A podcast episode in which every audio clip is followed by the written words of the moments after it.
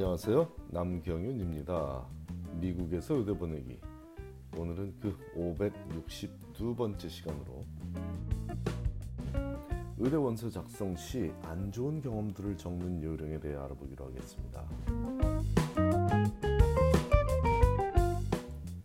우리 한인 프리메드 학생들 중에는 대학을 졸업할 때까지 법적인 시비에 한 번도 연루되지 않은 학생들이 대부분이며, 이는 우리 한인 부모들이 성실하고 정직하게 살아가는 모습을 자녀들에게 보여주며 키운 결과라고 믿어 의심치 않습니다.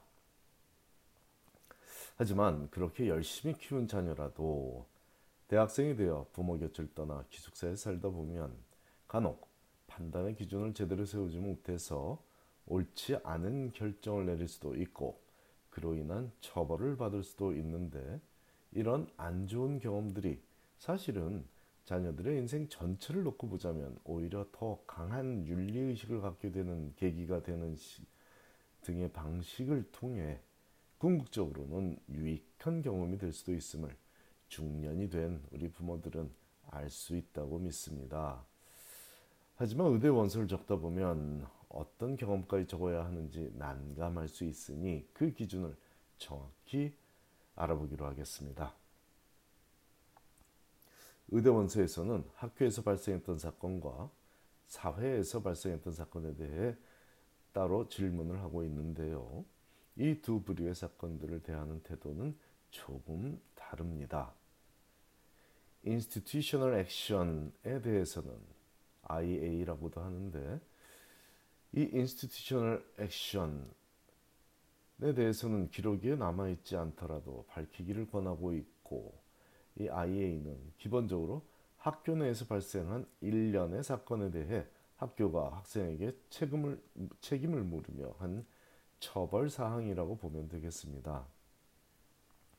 대표적인 인스티튜셔널 액션으로는 시험에서의 부정행위가 발각돼 정학을 당한 경우와 기숙사에서 금지된 음주나 대마초 흡연 등이 발각되어 경고를 받은 경우 등이 있겠습니다. 현실 사회는 조금 더 냉정하겠지만 아카데미아라고 불리우는 우리 학교 사회에서는 학생이 어떤 잘못을 하고 그에 대한 처벌을 받는 일련의 행위도 배움의 과정으로 간주될 수 있죠. 그러므로 어떤 처벌이든 달게 받으며 자신의 잘못을 뉘우치고 그 경험을 어떻게 하면 자신의 성장과 사회에 도움이 되게 활용할지를 고민하고 실행한 학생이라면 의대에 진학하는 일은 가능한 경우가 대부분입니다. 만일 이런 상황에 처한 가정이라면 자녀 스스로가 자신의 잘못된 행동을 반성하고 책임지고자 하는 마음가짐을 갖게 하면 되는데, 여기서 책임지는 마음가짐을 갖고 있는 학생이라면 자신의 잘못에 대해 처벌의 경중을 떠나 그 뒷감당을 제대로 했을 것이므로 의대 원서에도 있는 그대로의 사실을 서술하면 되겠습니다. 특히 사회에서 발생한 법적인 사건 사고와 달리 학교 내의 인스티튜셔널 액션은 기록에 남아있지 않더라도 발생한 적이 있는 모든 일에 대해 언급하라고 하고 있으니 더 신중하게 대처해야 하겠습니다. 학교 파킹랏에서 발급받은 주차 위반 티켓을 깜빡 잊고 지불하지 않아서 다음 학기 학생증 갱신이 안 됐었던 일을 언급해야 하는지를 묻는 학생도 있고, 특정 수업에서 반 전체 학생들의 평균 성적이 유난히 높다 보니 해당 교수가 반 전체 학생들을 대상으로 학교 측에 조사를 의뢰했던 그런 반에 속했던 학생이 아무 잘못도 없었다고 결론이 난 일을 언급해야 하는지도 궁금해하는 이유가 바로 기록에 남아있든 안 남아있든 상관없이 발생했던 모든 일들을 언급하라는 조항 때문입니다.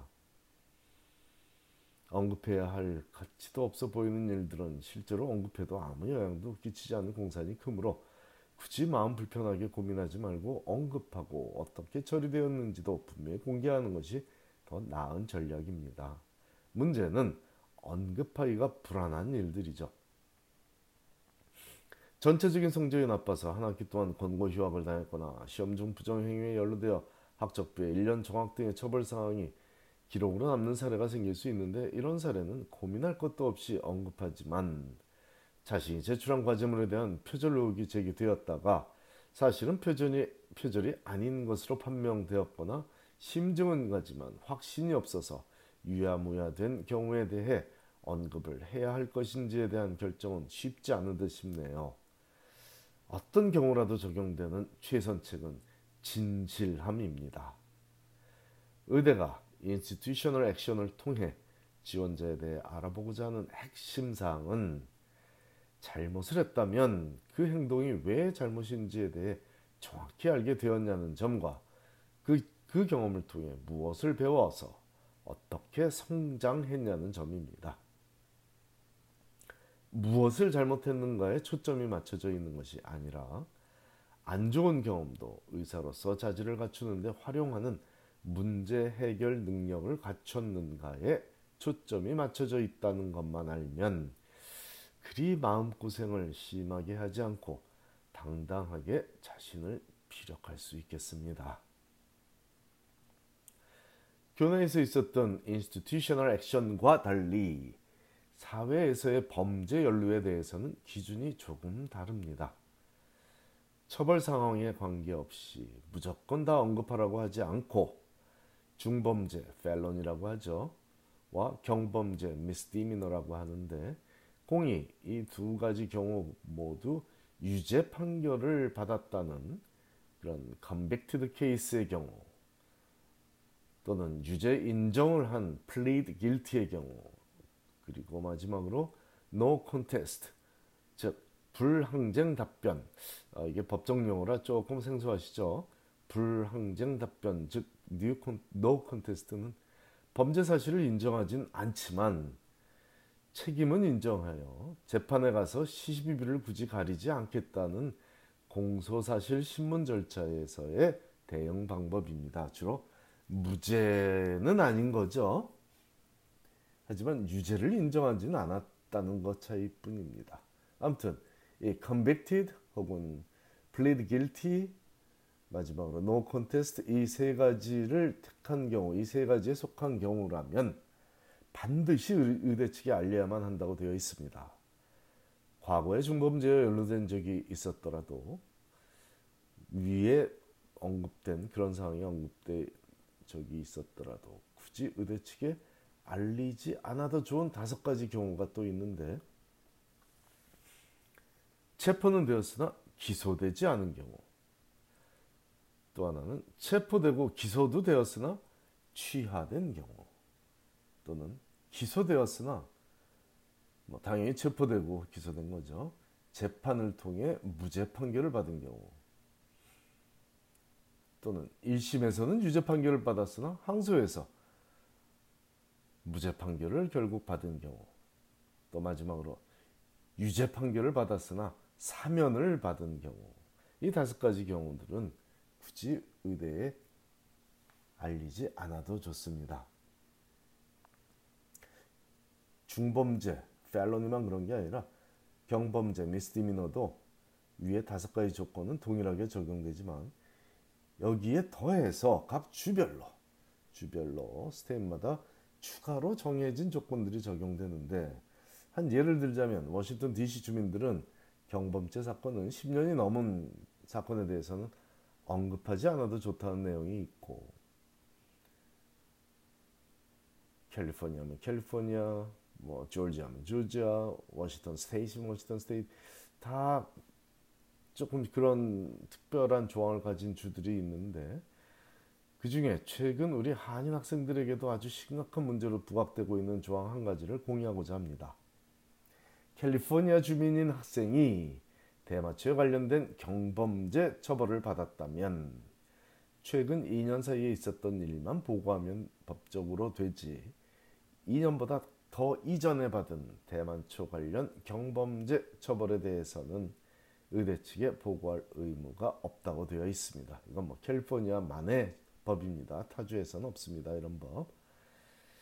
자, 다시 말해 캘리포니아 주민으로 사는 학생이 대마초에 관련된 사건이 삼 년 전에 있었다. 그럼 뭐 의대 측에 굳이 뭐 유죄 판결을 받았었더라도 경범죄에 한해서 뭐 이렇게 뭐 대마초를 팔다 버릴 때 이건 경범죄 아니죠. 그건 굉장히 심각한 중범죄이기 때문에 그건 해당되지 않지만, 자 아무튼 그래서 의대에는 보고할 의미가 없지만 이건 의대 입시에 국한된 얘기고, 만일 의사가 되고 나서라도 혹은 의대에 다니는 중이라도 연방 공무원으로 근무하고자 한다면 꼭 근무, 공무원으로 근무하지 않고 연방 기관에서 인턴십을 하든 뭐 리서치, 리서치에 인발브를 하든 하고자 한다면 현재로서는 현재 법 연방 법 체제 안에서는 문제의 소지가 있습니다. 아까 제가 말씀드린 것은 캘리포니아 주만의 경범죄 취급 법이 특별히 있는 거고, 연방법으로는 아직은 캘리포니아건 어디서건 대마초에 관련된 범죄에 연루됐던 기록은 사회생활을 하는데 문제가 될 소지 있습니다. 예를 들어 엔 아이 에이치 혹은 에프 디 에이 뭐 이런 곳에서 연구한 의사로 살아가고자 한다면, 혹은 뭐 방학 동안 연구에 참여하고자 한다면 대마초 관련 경범죄가 발목을 잡을 수 있다는 점을 꼭 인지하기 바랍니다.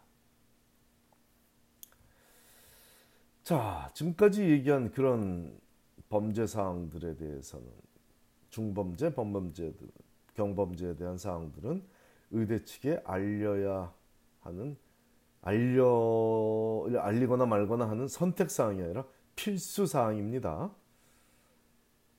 최근 케이스 웨스턴 의대 졸업반 학생이 음주운전으로 경범죄 유죄 판결을 받고도 의대 측에 통보하지 않았다는 이유로 퇴학 처리당한 일이 있었습니다. 멀쩡하게 레지던시 매칭까지 다 됐던 학생이에요. 뭐 변호사 사서 다 뭐 뭐 법정 싸움을 공방을 아주 열심히 했지만 결국은 퇴학 처리가 됐습니다. 음주운전으로 경범죄 처벌을 받는다고 모두 의대에 불합격하거나 퇴학당하지는 않지만 그 사실을 숨겼다 걸리면 의대를 졸업한 이후에도 학적이 박탈당할 수도 있다는 점 꼭 잊지 말아야 하겠습니다. 자, 우리 한인가정에서 자란 우리 귀한 한인학 이 세들, 이런 일을 겪지 않기 바라지만 만일 겪는다면 진실함으로 대처하여 최악의 사태는 피하기를 강력히 권합니다. 감사합니다.